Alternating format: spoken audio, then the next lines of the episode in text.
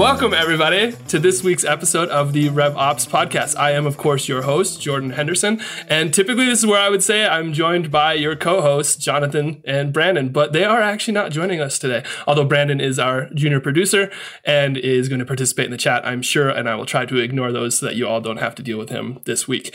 But we have a special episode today, and, and I'm super excited because we're going to sort of do something wildly different to than our, our recent podcast. And this is a very special episode because we have some very special announcements to make. So I'm joined today by the Chief Marketing Officer of Revenue.io, William Tyree. William, do you want to say hi? Hey Jordan, it's great to be here. You almost said Ring DNA, didn't you? I was I was so close. I had to pause and think about it, but it uh, it rolled off the tongue the right way. Ultimately, we, we we almost had to scrap the whole thing. That's right. Great job with that. D- definitely going to take some getting used to, and and uh, over time, I'm sure I'm going to mess that up over the next couple months, and, and that's just going to be something we have to deal with. Um, so we want to do something a little bit different, right? So so we we we've just rebranded Rev, uh, RingDNA into Revenue.io, and this is a very intentional rebrand for a lot of reasons, and and a lot of it's because of RevOps, frankly, right? Like that's that's one of the things that that's driving you know this decision and, and what we're doing. And so, what we're going to do today is rather than me sort of interviewing people and and driving through the conversation, I'm actually giving up hosting duties for the first time ever in the history of the RevOps podcast to William. So, William, go ahead and take it away. Let's do this. Well, it's an honor and uh, and a burden to kind of take that over from you. You do such an awesome job, but my hope is that today you actually get to talk a lot more than you usually get to talk. I don't think our audience wants that, but but we're gonna find out. Oh, oh, there's pent up demand. You have no idea. Uh, awesome. Well, well, we will get to the rebrand in a little bit, but first, you know, I, I want to just ask you a few questions because I think this is a great opportunity just to to kind of dive into a few topics like you know the the role of ops today, the the role of RevOps in creating great customer experiences, all that kind of stuff. So let's start with an existential question. So how would you describe the mission of an operations team today? I, lo- I love we're starting with existential, by the way. I don't think we've ever done that. It's super exciting. Um, existent, man, how would I describe the mission of an operations team today? Um, it's changed so much. The uh, like from a revenue operations team, my mission today is is twofold really. It's it's aligning my teams internally, marketing, sales, customer success, finance, legal, like everything that ever touches the board to my customer experience. And and that's that to my buyer's experience, right? My overall that's that's the end of the mission. And it feels like it's a proactive strategic partnership now, mm-hmm. which which is it's not how I would des- described operations many years ago. What how I would have described it years ago would have been I am keeping this plane in the air as it's flying, right? Like I am doing the bare what what needs to be done to keep this plane flying. And now operations is I am making this plane fly faster. I'm making this plane, you know, fly, fly with more fuel efficiency. I'm making like it's it's actually taking initiative to to make things better versus just trying to keep it afloat, which feels like where we were even three years ago in a lot of places. That makes a lot of sense, and I think when you think about the the the history, right, of of ops roles, especially in B two B companies, um, I, I kind of trace things back to an article that I remember way back when it was in the 2000s. It was in Harvard Business Review, and I think the title of it was something like "How to End the War Between Sales and Marketing." and and for years, I really thought that um, it, it seemed like operations teams were kind of growing and flourishing to try to implement solutions that would get marketing and sales more aligned often through data or for processes and things like that. But it felt like there was this incremental process yeah. and and uh, you know desire to you know do things better, like route leads faster and more accurately and things like that. But yeah, it does seem like there the the ops uh, function now, if it can be called a function, but the ops team is really something that's far more strategic now than functional. Yeah. Totally. And to your point, right? Like if I think about it now, and I, and I truly mean it. Like I, am I'm, we have the revenue operations team at RingDNA, right? And we are, we are a standalone, you know, function that is working with marketing, sales, customer success. In any given day, as an ops person and an ops team, I might be working on marketing things strategically, or sales things, or CS things, or finance things. All of it focused on a better buyer experience, right? Super, super important. I look back five years ago, Five, five years ago, I was a sales ops manager who also owned CS ops, which was an absurd thing to think of for most human beings in business because that just didn't exist. You had sales right. ops and another CS, there was a CS ops person and a marketing ops person, and, and that there was no alignment between your teams. You never even spoke to those people for the most part.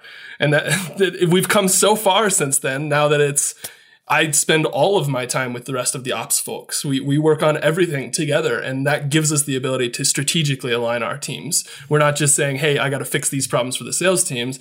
It's, hey, this thing is working really well in sales. Let's figure out what we can do in marketing to better support that. Let's figure out what we can do in customer success to better support that, right? It's it's getting to that level of strategicness that that's really changed rapidly over the past few years. Oh, completely. Um, it, you know, you do so many things. I mean, your team does so many things, and, and I know that when I say you, I'm also talking about ops leaders everywhere, right? But it, it, when you think about, you know, the things that you know you just could not live without today that ops teams deliver, you know, what what are maybe three top things that come to mind that are absolutely mission critical? Yeah, it's a great question, and and there's so many good revenue operations leaders now, which is which is really a fun thing. And there's people like Rosalyn Santa Elena out in the world, like putting out incredible thought leadership content. And somebody I learned from a bunch, and and they, they might have three different points here too. That's just why I, I love this, right? Like everybody's sort of trying and figuring this out and doing nice things. But if I had to pick three, uh, you know, num- number one for me, think, things that we provide that I think are you can't live without, and once you live with them, you certainly can't live without them. Uh, data at the point of decision, um, and, and I don't mean like it, for me, this is sort of like a twofold point. I, I, people think of data at the point of decision of I need to look at data to make like broad company wide decisions mm-hmm. and like mandates, right? And that's certainly part of it. Like those should be data driven things, and I should have that data when I want to make that decision. Sure, that's kind of like low hanging fruit, though, right? Like I think everybody agrees that yes, I need data to make business decisions. Like yes, of course you do. If you're if you're not doing that, problems. Um, but but what I what I really like about data at the point of decision is micro decisions. And I think about when your sales rep comes in in any given day and they open up their call list, they have to make a decision. Who am I going to call first? What am I going to focus that call around? Like what what am I going to say? What's what's the value prop? What questions am I going to ask that person? That's going to help that conversation be better. That way I can qualify them for an opportunity. That way I can create some pipeline. That way I can close some deals down the road, right? Those are all decisions that they have to make. They're micro decisions, but they're still decisions. And you need to provide them data to make better decisions there. Because if I can power them with data, if I can have that sales rep open up their dialer and have, hey, this person came in on this campaign, you should call them and ask this question. And then they call them and they ask that question and the person answers and a pop up says, hey, ask these three questions because that was a great answer. And here's the three things to answer, right?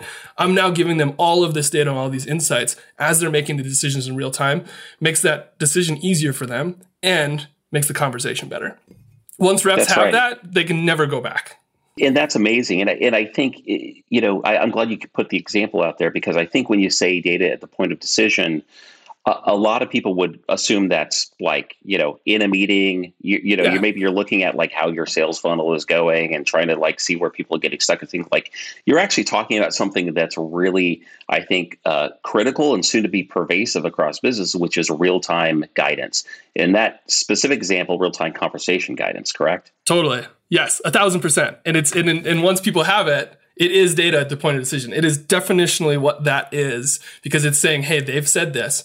We've determined that the best answer or the best follow up question by looking at all of this data is this ask this. Ask this question because it's going to help you have a better conversation and it's going to help you create more pipelines. It's going to help you close more business. It's going to, most importantly, though, not just have a better conversation, it's going to help your buyer trust that you understand the problem they're experiencing right? And that comes back to okay, RevOps is aligning us to our buyer's experience by using things like real time.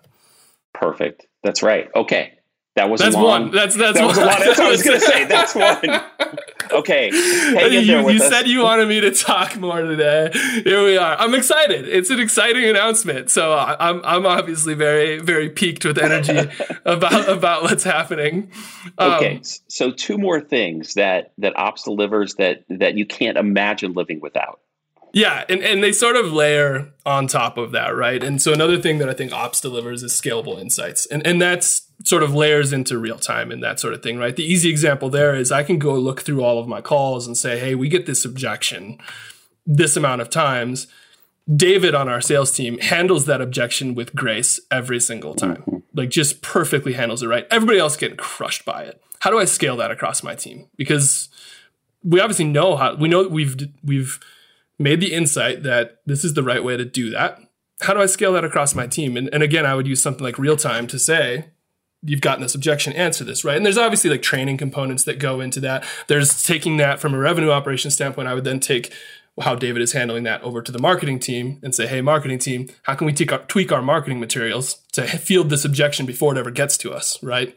There, there's there's those pieces as well that revenue operations can provide that are just going to smooth the whole process, like reducing friction by scalable insights.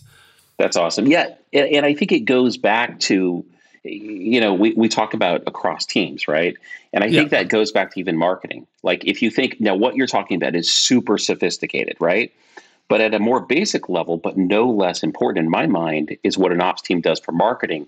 Like, for example, you know, if we get really granular insight into things like, you know, like uh, uh, success rates on certain types of MQLs, whether they're by territory or by, you know, by like account tiers or yeah. industry or whatever, um, we start to see patterns in there where it's like, wait, you know, they're, you know, people are kicking ass in these two territories or these three segments. What's going on over here? You know, we've got yeah. an issue. Is that an issue with our training of the person who's working that? Is it an issue with the leads? You know, or have we not even like done the work that we need to to try to understand that persona in the right way? Right. So for me, totally. that's that that's a scalable. That's that's something where you actually help marketing scale. Um, and, yeah. and with yeah, amazing. Totally, and and um, and I think that, uh, but you bring up a really good point because I think this is the thing that people miss is that revenue operations provides scalable insights across your revenue operation. Because I think a lot of times, like a marketing team thinks, I need to I need to scale that insight to all my other marketing materials. That never gets down to sales. That doesn't get to CS, right? And you, the same thing happens in sales. They don't push that stuff back to marketing so that marketing can adjust and scale better. But it's it's scaling it across the entire organization, downstream and upstream right? That, that's the very important piece there that's being provided. And and I mean, heck, we've had it happen here where you, where y'all have been like, "Hey, we're running this campaign focused on this specific product, and all of the people with this title are converting on it. Like, they seem really interested in it. We're like, okay, great. Like, outbound team, like sales outbound, call this title. Like, please call this title. Like, it's working. It's changing our entire approach because we've found some insights on you. Let's scale it across the organization. That's right. Absolutely. Uh, and then lastly, which sort of makes sense, this this one's make maybe a bit of a, a stretch because it doesn't feel like you're actually providing something that people like this is a tangible thing you're providing, but an aligned revenue operation. I think is is a very important thing to note that that revenue ops is providing, right? Like we're, we're actually taking the top down business goals. I'm not beholden to the sales goals. I'm not beholden to the marketing goals. I'm not beholden to anything else. I'm beholden to revenue.io's goals as a company.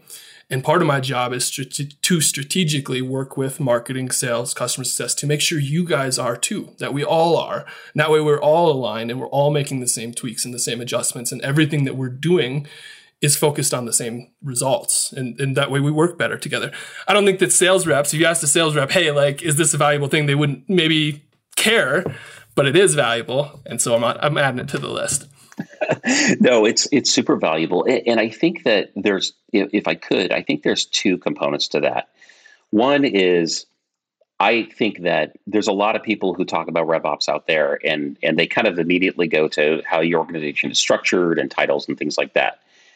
That is important, and I want to get back to that in a minute. But I also think that the way the way that most companies do this is through data. You know, I mean, think about all the things we've just talked about. It really is, you know, creating, you know, sort of data-driven organizations, insight-driven organizations, right? So I, I com- couldn't agree more. I think that you can you can align these teams by having a common frame of reference, common kind of north stars with you and, and, that's with all this granular data that actually you know makes it possible for you to make these you know decisions on demand so to speak and, and so forth but i do want to also circle back though and say that you know we did a revops study last year uh, and one of the most perplexing answers on that was who's running your revops organization? And and that was really interesting because almost everybody we asked was like oh we're building revops. But when you asked who was in charge of it, there was like I think I think the biggest uh, the, the single biggest answer in the pie was other right?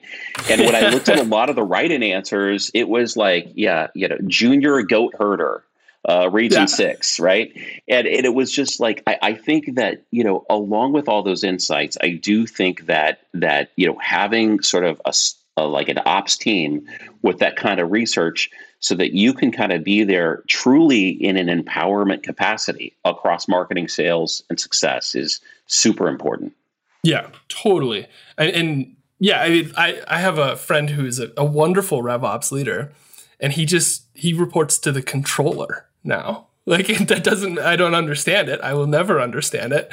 But like to your point, yeah, like having that aligned to the over like part of that is aligning your RevOps team to your business goals. If they're aligned right. to some weird title, they're aligned to that person's goals, which, right. which fundamentally misaligns the entire rev- revenue operation.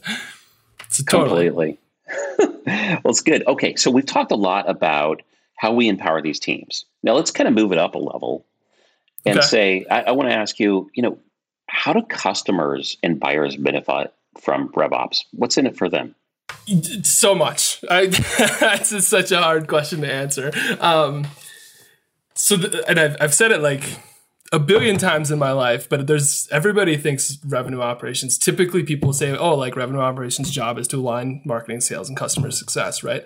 There's a prepositional phrase at the end of that, which is to the buyer's experience, which is right. the most important part of the, the entire thing, right? And we typically a lot of people chop it off. I don't I disagree with that entirely. And that and that's strategic, right? Because if, if you think of like we have a bunch of data that's like one in 10 buyers think a seller can actually understand their problem, right? That's terrifying. One in 10 buyers think that that's that they if they talk Horrible. to a sales rep yeah, like that's well, how many bad experience? Who hurt you? You know, like that's it's bad. But and then and sixty six percent say they're they're treated like a number, which is why one in 10 thinks somebody can actually understand their problem, right? Like nobody wants that. And, and there's, there's reasons behind that. And they go back to what RevOps provides is that if 66 people feel like they're treated like a number, it's because when that rep calls them or goes to action that deal, they don't have any data informing them on how to treat this person differently, like an individual, based on the wants and needs that they have, right? If I don't have that data at that point of decision, I'm going to treat them like every other person that I've talked to this week because I, how how right. how else do I know how, right?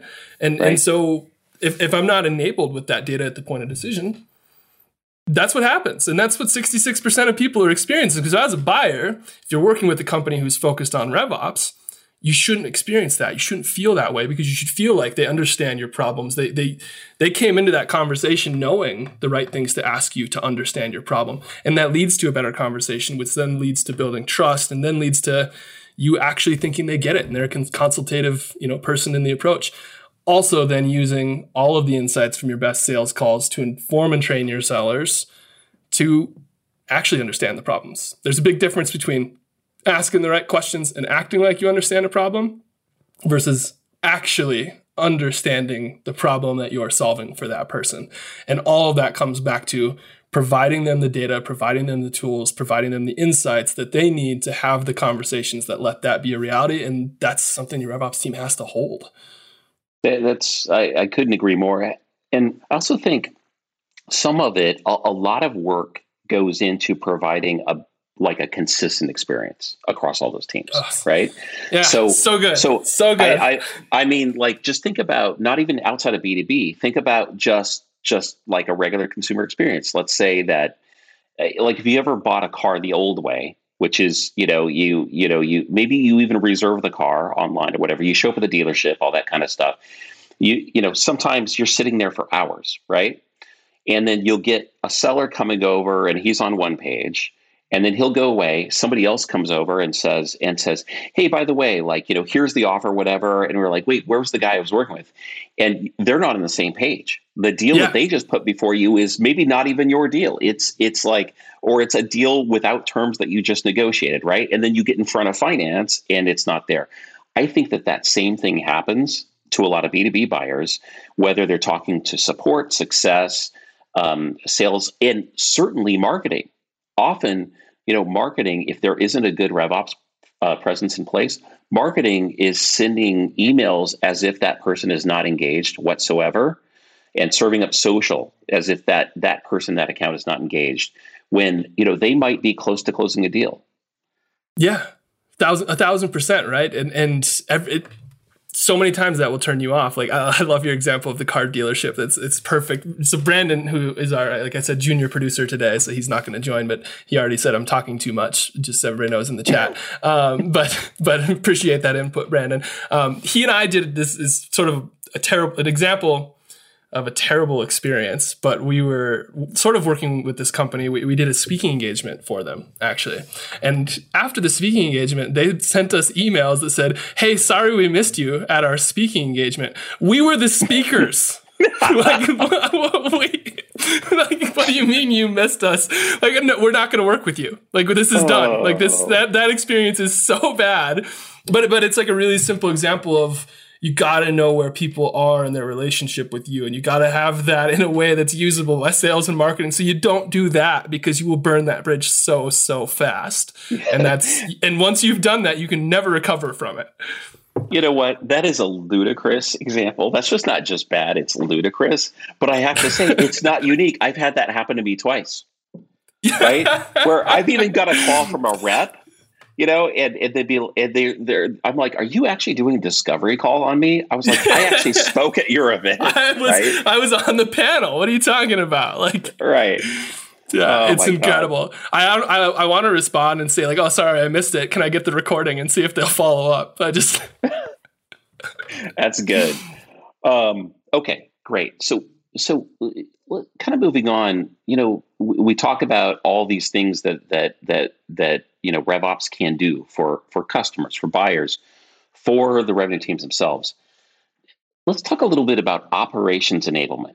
Okay, so what things do op teams need to make RevOps happen? Right?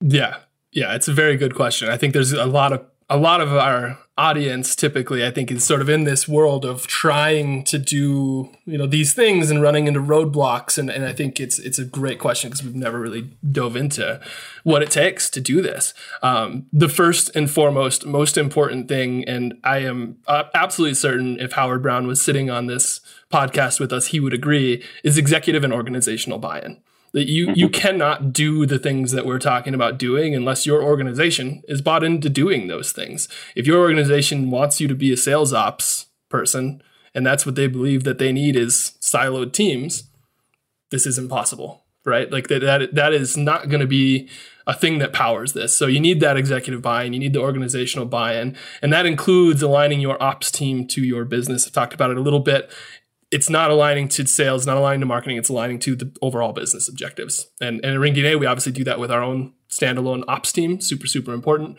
Um, but that can be structured, I'm sure, different ways. I'm sure there's CROs that can support that, COOs, that sort of thing. But um, then, sort of beyond that, because that's true but you know what am i going to do about it? Um, uniform system record. I need i need a database so that way i can track everything for everybody. That's that's just true very simple. Um, and once you have those two things then you need processes and tools that power the revenue operations with the data you actually need to create visibility for your teams and create the insights and, and like map those things and read them and distribute them out to the appropriate people right? So i need to be able to put data in front of my sales reps when they need to make those micro decisions. At the same time, I need to be able to put data in front of my management team and my leadership team when they need to make decisions. I need to be, I need to have the tech that's not only tracking all that data, but also pushing it out so that everybody can see it. And huge bonus, if it has AI capabilities so it can help me come up with what those insights are. Because at the end of the day, this is, we're talking about doing a lot of things. And, and the AI component of this is, is no short thing, right? And so something that can say, hey, here's three things you might want to look at is super helpful for me in a RevOps standpoint. Because then I can go look at those things and say, hey, these two are really valuable. Let's scale those across the teams, right? And, and that would be like, an ongoing thing, right? Like the consistent processes and tools in place to do these things, but tools that are going to actually power your your system by talking to your system of record, by giving your reps data at the point of decision, by giving your leadership point team data at the point of decision is is fundamental. You can't do this job without it. That's that's just the reality. You can't do it well. You can try. I wouldn't do it. I, I, honestly would. yeah, it keeps me up at night. Um, and and then sort of lastly is you need the impetus to actually affect change proactively, right? Like it, it cannot be a reactive job. You actually have to have the buy-in from the level of allowing you to go in and strategically partner with teams and do these things and and make that a reality. And I, I know that's a lot. I've just covered. I've just said a lot of things. it's your manifesto. yeah, a little, no. a little bit. What, what did I miss? I don't think you missed anything. I, I, I think it's great. I think, look, in summation, I think that, look, you know, if, you know, given that all of the above is true, right? It, um, I think RevOps team have a gr- teams have a great chance to create better buyer experiences, make you know, and more importantly, though, and this kind of leads into our next section is is helping sales, CX, and marketing really understand what's working and do more of that right? Yep. Uh, or as I like to call it, nail it and scale it. Uh, so, so. New, na- new name for the podcast, the Nail It and Scale It podcast. TM. Yeah, there you go. Um, but but you know you know we are gonna ask that question right of other people like other operations teams like outside of revenue.io you know yep. Uh, how you know what's a favorite story of yours that, that of, of how you helped your teams do just like that right um, but but before we we ask them, you know, what's one of your favorite stories? You know, what comes to mind? Yeah, um, it's a great question. So, so I think it, it's sort of interesting, right? I think that there's a lot of like home run stories. There's also just minor tweaks are are sometimes like the funnest, sexiest piece of revenue operations. We're like, let's make this like one little minor adjustment here when it comes to like this specific campaign, and then that results in you know, incremental growth. Let's tweak these five things. Let's increase everything by 2%. And that's going to be much better incremental growth. So the, the big sexy ones are a little hard to come by, but I have, I have one that I, I always think is quite fascinating. Um, prior, actually prior to joining revenue.io, which I'm now getting right, by the way, perfect. Nailed it. Um, I was at a, a, company called Social Live, and we sold uh, li- live video streaming software. And essentially, what it did is it allowed you to live stream video to like Facebook, Twitter, LinkedIn all at once, so you could like simulcast with editing and stuff. The obvious use case for this being everybody's going to use it for marketing, right? And so the entire approach, the entire organization was oriented around let's sell this for marketing. And we we actually brought on a customer that was a, a gym franchise, and sold it as if it was a marketing deal. Never had any idea. They bought it and never once used it for marketing. And we came, we came to find out, you know, like through finding out, gathering insights from the organization, what are our use cases? Like what, what are what are what are people using us for? And they, they were using us as training software. They had they had decided that they were going to use the recording capabilities of the software to cast out training videos for everybody and training their own trainers. So they had to certify trainers. They had to like do all these things. They had 500 locations. They needed everybody at those locations to submit videos and that they could be reviewed and certified as a trainer to keep the brands tight. And through that, we realized, holy crap, this is a huge market that we are not addressing whatsoever that we're good at. Like we are really good at this and and we had no idea. And so taking that insight, and this is like a really low hanging fruit thing, right? Taking that over the marketing team, say, hey, marketing, like we need to go after enablement. Like this is we're not just marketing anymore. We're going after enablement teams. Like training and enablement is perfect. And hey, sales, like we're going after gyms. Anybody who's a franchise based organization that has to do training, that's us. Like that's our bread and butter. And it changed the whole business within like a year. Forty percent of our revenue from that from that avenue just absolutely foundationally changed everything about us. And and our product team then we took it to product and said, hey, like they we we we met with them and said, hey, what what can we do better as training and enablement software? And they gave us insights. We went to product and had them build those things. We basically fundamentally changed the company based on this, and it and it worked. It was awesome. That's a great story. That's a great story. One tweak basically opens up, you know, like a, a huge revenue vein. It's great. Yeah, yeah, and it, and it, and we probably don't talk about it enough on here. It's why customer success is really important in your revenue operation because they're seeing the things that are actually being used for, and they're seeing what's working, they're seeing what's not working, and they're seeing the product improvements you need to make for the things that are working, and that needs to go back to marketing and sales and product so that you can drive your product to create a better buyer experience. Frankly, like it goes all the way back to the same thing. You know that that is so true. Um, that actually reminds me of a story too, where the same thing. So, uh, you know, uh, this was a company that had a mix of kind of cloud and on-premise solutions, but it required significant kind of deployment, like on-site and retail locations. And a lot of our strategy ended up getting informed by, by believe it or not, a piece of research that we were working on. So we knew that we had all this kind of like all this like AI powered data that would that would point to industry trends that would be very very important uh, to to our buyers right? So we actually went to our implementation teams our customer success teams essentially and and said hey here's what the data is showing. What are you seeing on the ground? Can you put this into some you know some some things that we can understand? And we started looking at it and we started seeing trends that actually realized and we realized oh my god like there's a gigantic opportunity here here's three of the best talking points that we never that that just aren't even making it to the rest of the organization and that completely made i mean it led frankly to our best quarter ever just Amazing. taking some of those lessons learned Amazing. And and now and think about now, right? Like, because that that's such a great story of hey, like we were doing research and we came across yeah. this. Yeah, for thought leadership, the research was going right. to drive leads for us. Yeah, right. And, yeah. and it changes our business. And now think about if you could do that and you had real time.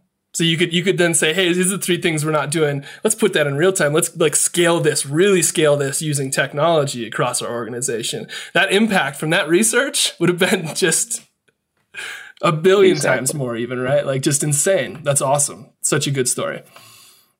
All right. So, what I want to do next is bring on a couple of guests to share with us their favorite RevOps stories about uh, aligning sales, CS, and marketing. Welcome, everybody. And I'm here today with uh, Maria Bras, the North American Sales Manager at Rock Content. And uh, Maria, thank you so much for, for joining me. Um, today, we're talking about all things RevOps, just sort of high level. And, and what I want to hear about, what I'd love to hear your take on is um, RevOps team helps sales, CX, and marketing understand what's working and how to scale it. So, just simply, what's what's one of your favorite stories of of scaling what's working and what's not working across an organization? For sure. So. Um, that's always tricky, especially since we're most of uh, us are remote now, um, and a lot of us are used to working in the same building together. So some things have got to evolve and be adjusted over time.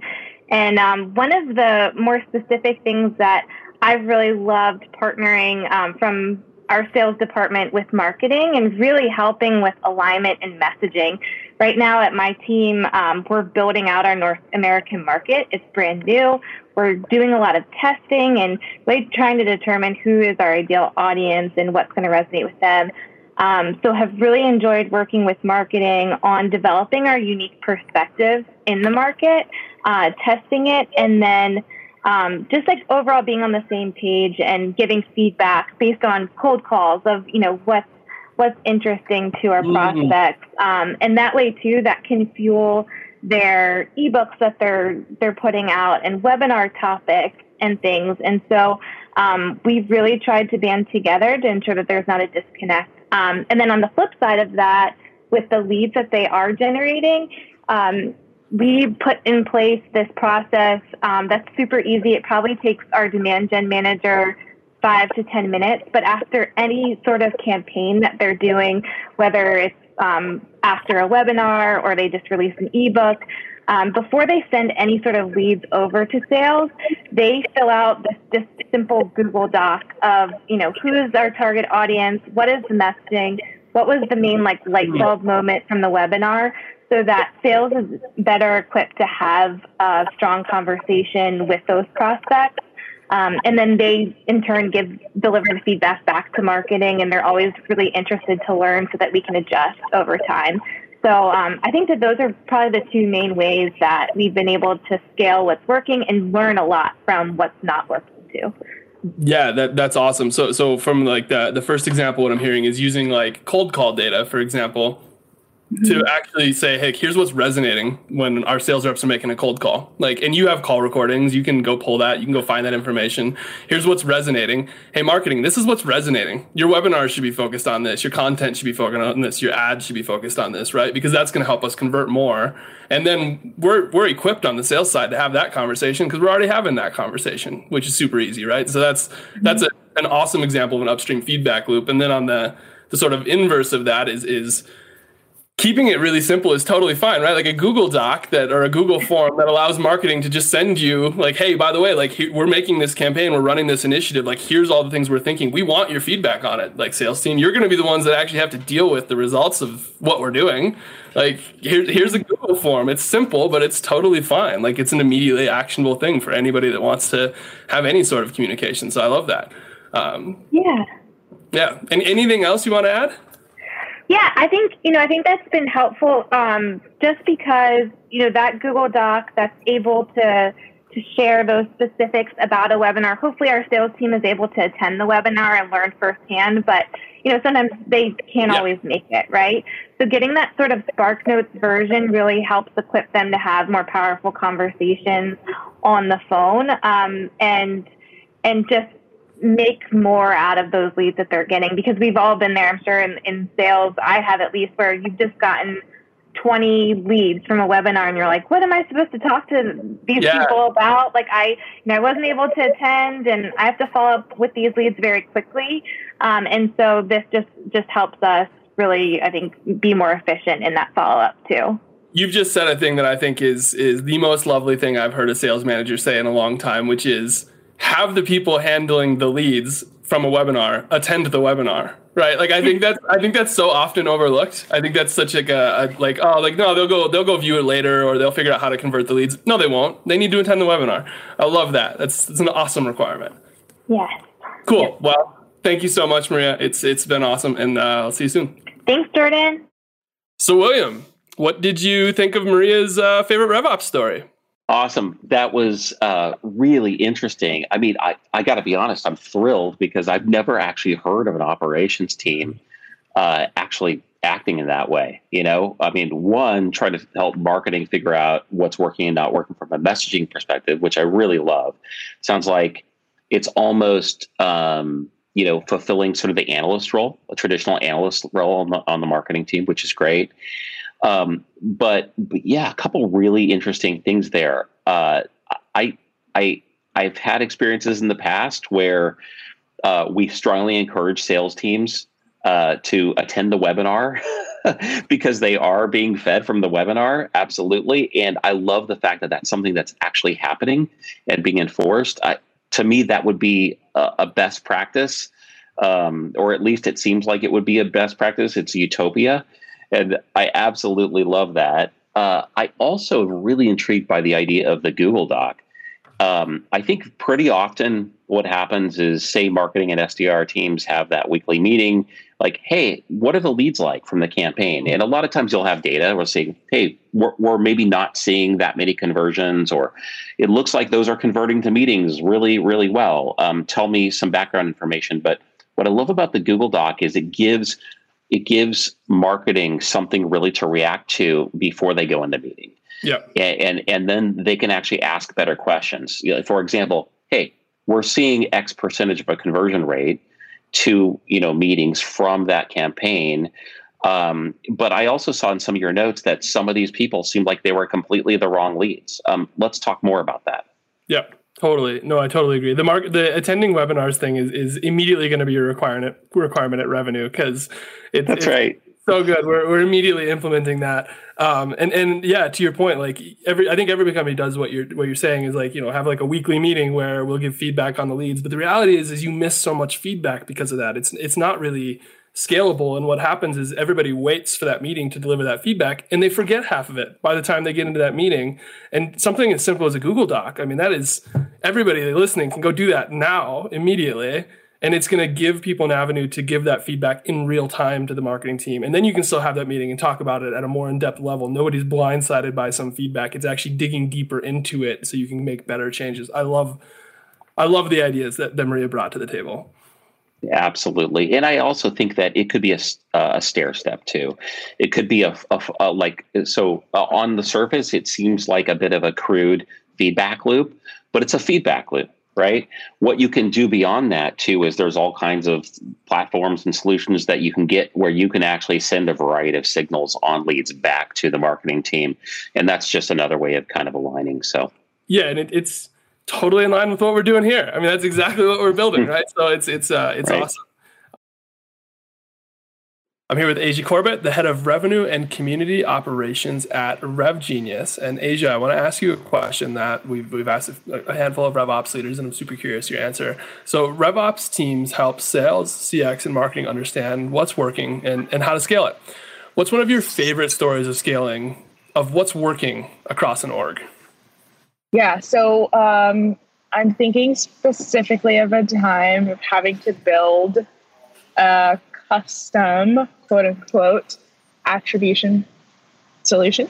Um, we didn't have a sophisticated attribution tracking tool to tell us where our pipeline is coming from um, in one single place. So sales was like, I don't know where this deal. Is. I mean, if they didn't generate it, they're like, I don't know where this deal is coming from. I don't know what marketing things they're interacting with. And marketing's like, when you know that she's doing her reporting, she's like, yeah, I, I think I'm generating this much pipeline, but are my programs effective or not?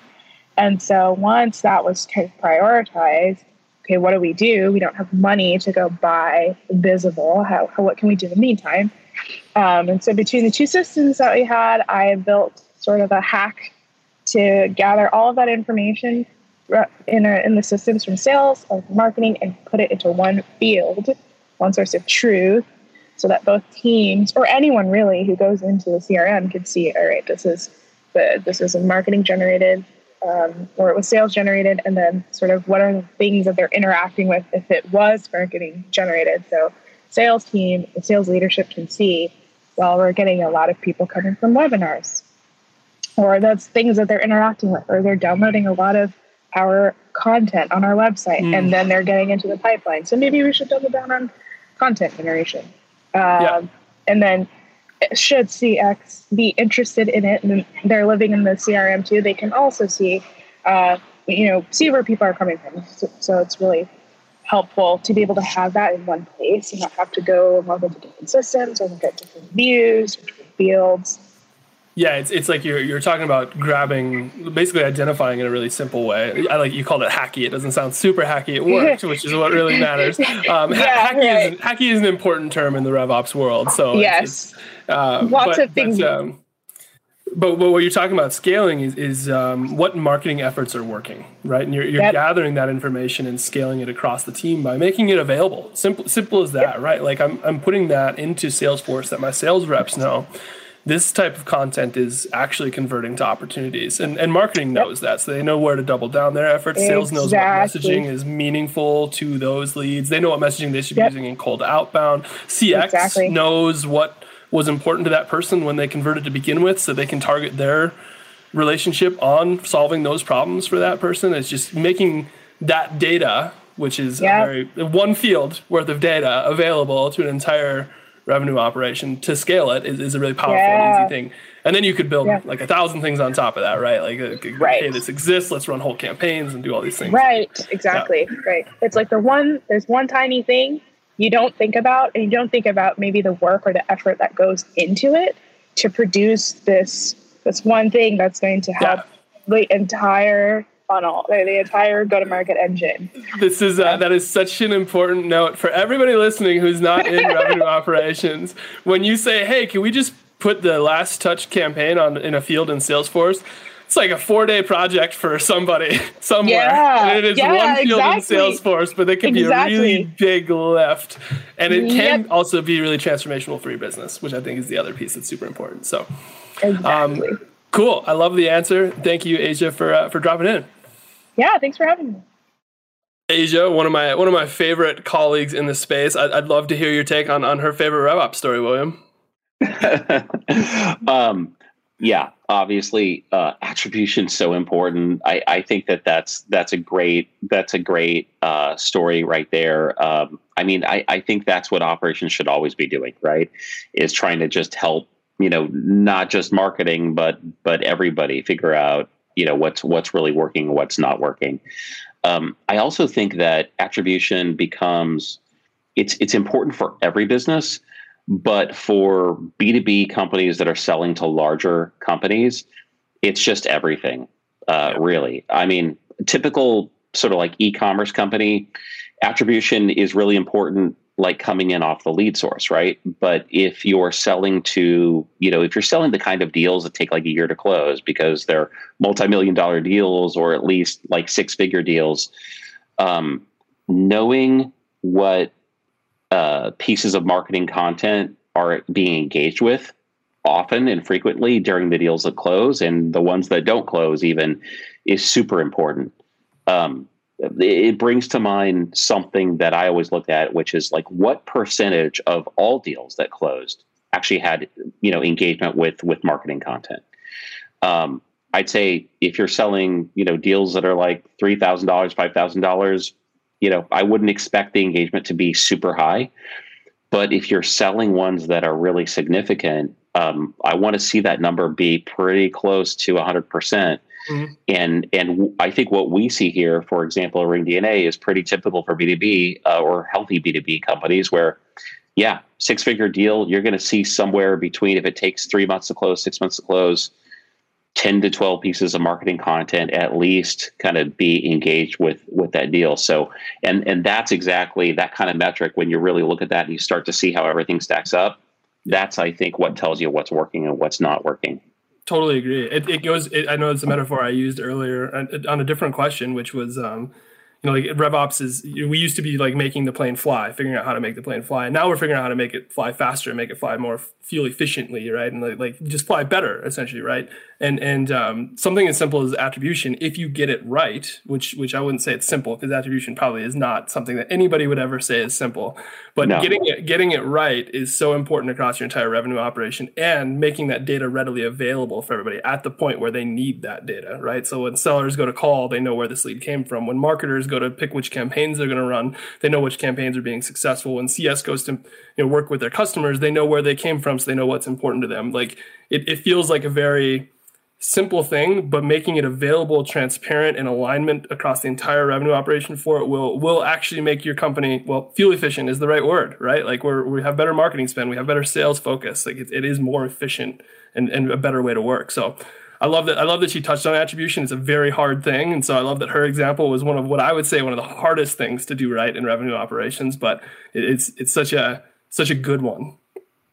Absolutely. I think the other critical thing she said there that I think a lot of people need to hear. Uh, I, I was going to say a lot of marketers need to hear, but I think everybody is the importance of actually asking the ops team what you know what is the level of effort to do this or that right because i appreciate I you so much right now william so much just because like sometimes she is completely right depending on how you're set up and what the attribution model is there can be a butterfly effect to adding a field you know that makes you have to change a lot of other things right uh, so and then other things like sometimes I'm surprised. You know, uh, it's just like, oh, I figured that would be weeks. Yeah. It's like one switch. So I, but, but I, but yeah, absolutely. Like level of effort, scoping that and not making any assumptions is just so critical. And I, I was really happy to hear her mention that. I, I, I, was very happy to hear her mention that. It's also a thing that I've, I've like I meet with a lot of RevOps folks, and it's a thing that I actually consistently seem to tell people is you should proactively be transparent about that. Like there's no problem. I have no problem if, if you messaged me for something saying like, hey, that's actually like a three hour project. So maybe I'll get we'll get to it, you know, by Friday of this week. Like why not be that level of transparent about what this is and what that looks like, right? We should be because then it sets proper expectations across the business. And that's that's super important. It's a really important thing. So so yeah, I loved I loved that piece. I really appreciated her bringing that. Asia always brings the uh, the heat on those. So now it's time for how we always end the RevOps podcast. This is the first ever revenue.io RevOps podcast, and we will make the noise here. It is time for this week on LinkedIn because we have to keep some things the same. And so, this week on LinkedIn, Ring DNA, I get to say it this time, announced that they're now revenue.io. My inbox has blown up with people asking why this is happening. And so, William, how did you decide to change the name from Ring DNA to Revenue.io? And what does it mean to you? well, you know, it, uh, thanks, Jordan. I think that um, it's super exciting. We're incredibly excited, and and I think that you know, uh, part of this is the market. Part of this is all the things that we've been talking about, right? And and it's certainly true along our trajectory. When we started as Ring DNA, we thought that's the perfect name for the world's greatest sales dialer. And all the context and and all the insights that you get in from that right? Like you know talk about uncovering what's working and what's not working. You know from a basic level back in the day it's it's you know are my reps calling the right people?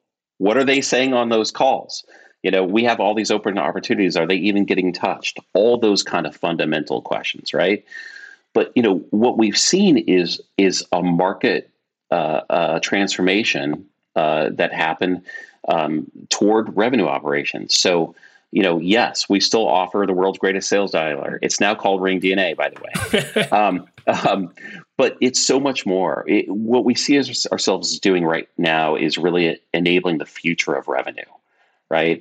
And and you know, our, the data kind of proves that, that out. So um, whereas a lot of our customers came in, you know, looking for that single product, maybe with a couple of add-ons the overwhelming majority of new customers now they're looking for solutions that that frankly are going to help them implement RevOps. They want to capture engagement data across sales, CX, and sometimes support and marketing. Right? They want to they yep. want to analyze that data, deliver it those insights at the point of decision, as you talked about before, and most critically, really serve that up in in moments that matter. So we really see ourselves as as you know as you know, making these revenue teams uh, and certainly sellers as well, um, just just much more efficient, much more productive, and and so you know, part of this is just really listening to our own customers.